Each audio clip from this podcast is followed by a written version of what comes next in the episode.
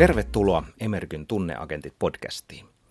Mä oon Jarkko Rantanen ja on tällä kertaa yksin, kun kaikki kollegat on valmentamassa ja en ehtinyt tähän ketään muutakaan haalia, niin ajattelin tällä kertaa kokeilla tämmöistä solo-podcastia, monologia.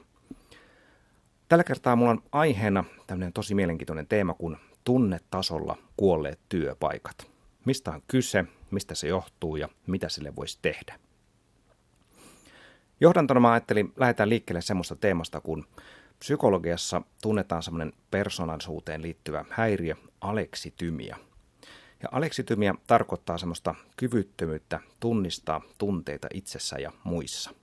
Esimerkiksi jos joku huutaa oikein vihasena, niin aleksityminen ihminen ei näe, että hän on vihainen, vaan hän näkee vain, että se huutaa. Tai jos joku hihkuu ja heiluu ja hyppii ja käyttäytyy kummallisesti, niin hän näkee sen kummallisen käytöksen, mutta ei välttämättä näe sitä, että hän on tavattoman innostunut. Tai jos katsoo omaa kehoa, niin voi huomata, että siellä on jännitystä ja vatsassa, tai siis tuntuu, että lihakset on jännittyneitä ja vatsaa vääntää ja voi tuntua, että sydän paukuttaa ja ehkä kädet tärisee ja niin edespäin, mutta ei oikein osaa huomata sitä, että siellä on mukana joku tunne, esimerkiksi jännitys tai pelko tai innostus tai joku muu.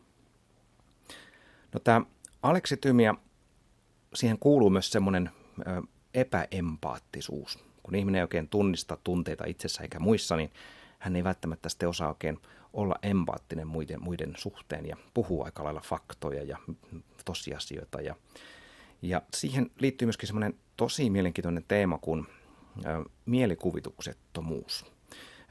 Tunteet ja mielikuvitukset, mielikuvitushan kulkee käsi kädessä. Me tiedetään, että ne liittyy toisiinsa paljon. Esimerkiksi ihminen, joka alkaa masentua, niin usein sen ensimmäinen tai yksi, yksi päällimmäisiä oireita on, että niin kuin mielikuvitus lakkaa, ei näe enää vaihtoehtoja maailmassa ja ei osaa enää leikkiä erilaisilla ajatuksilla ja miettiä, että mitähän jos sitä ja mitähän jos tota ja, ja niin edespäin. Ja, ja näyttää, että aleksitymiä liittyy myös semmoinen tietynlainen faktaorientoituneisuus ja mielikuvituksettomuus. No mä katselin vähän sitä noita tutkimuksia, että kuinka yleistä tämä aleksityymiä oikein on ja se on yllättävän yleistä.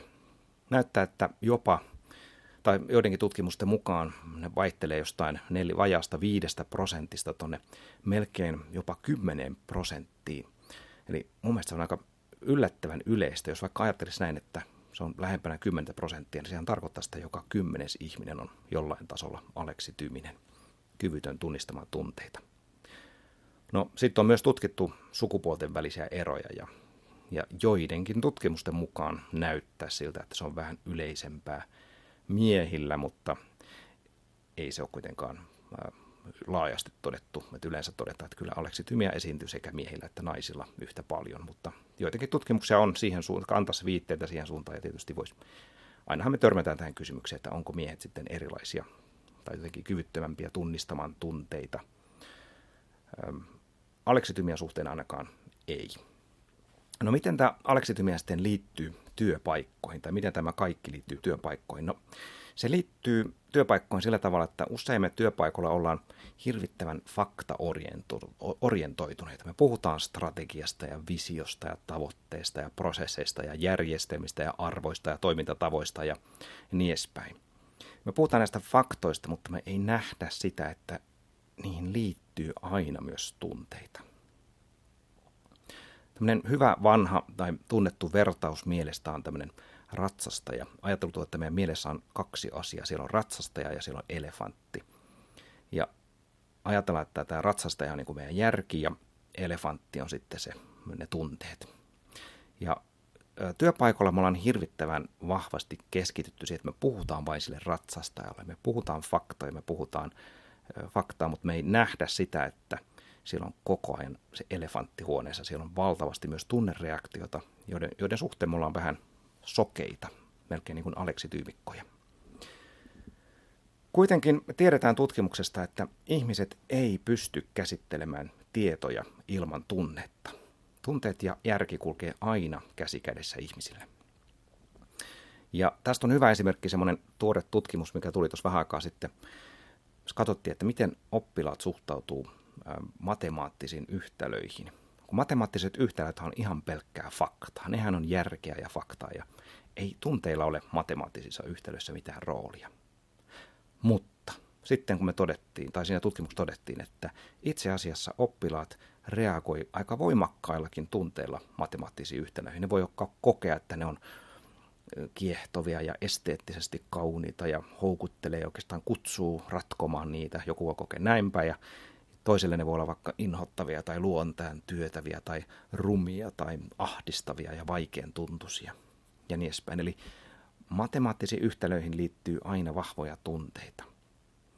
No ihan samalla tavalla työpaikalla, kun me puhutaan faktoja, me puhutaan strategiasta, me puhutaan tavoitteista, me puhutaan mistä tahansa, niin aina ne myös herättää jonkinlaisia tunteita.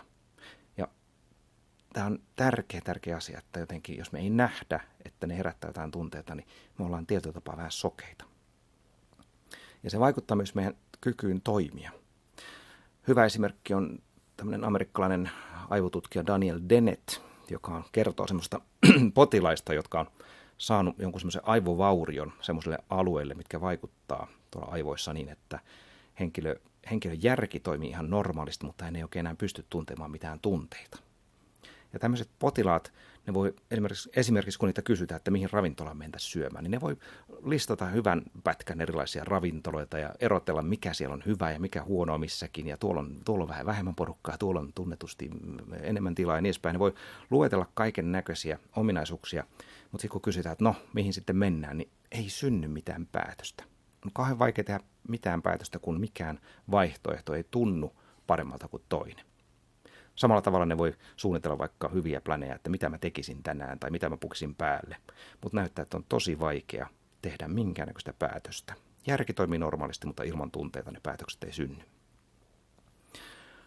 No, se on mielenkiintoista, että miten me työpaikoilla sitten monesti ollaan aika himpskutin sokeita näille tunteille. Kuitenkin joka ikinen ihminen kokee ihan älyttömän paljon erilaisia tunteita työpaikallaan. Ja sitten kun näitä tunteita ei huomioida, niin siinä käy niin, että ihmiset on vain osittaisena työpaikalla, niin kuin osittaisena persoonana. Me ollaan vähän kuin zombit. Tullaan helposti töihin ja työ tuntuu aika tyhjältä ja merkityksettömältä ja tullaan aamulla töihin ja lähdetään illalla ja seuraavana päivänä taas tullaan ja mennään ja tullaan ja mennään. Ja se ei tunnu miltään. Vähän miettiä, että tässäkö tämä elämä nyt sitten kulkee. Mutta sitten me tiedetään, ja meidän kokemuskin on vahvasti sieltä, sieltä tota, osoittaa sen, että jos me lähdetäänkin tunnistamaan ja huomioimaan nämä tunteet ja me ruvetaankin puhumaan asioista myös tunnetasolla, niin työ voi muuttua ihan hirvittävän paljon elävämmäksi. Nythän on monesti sellainen tilanne, että jos joku puhuu asiaa, missä hänen tunteensa on mukana, niin sitä on aika puuduttavaa ja pitkästyttävää kuunnella.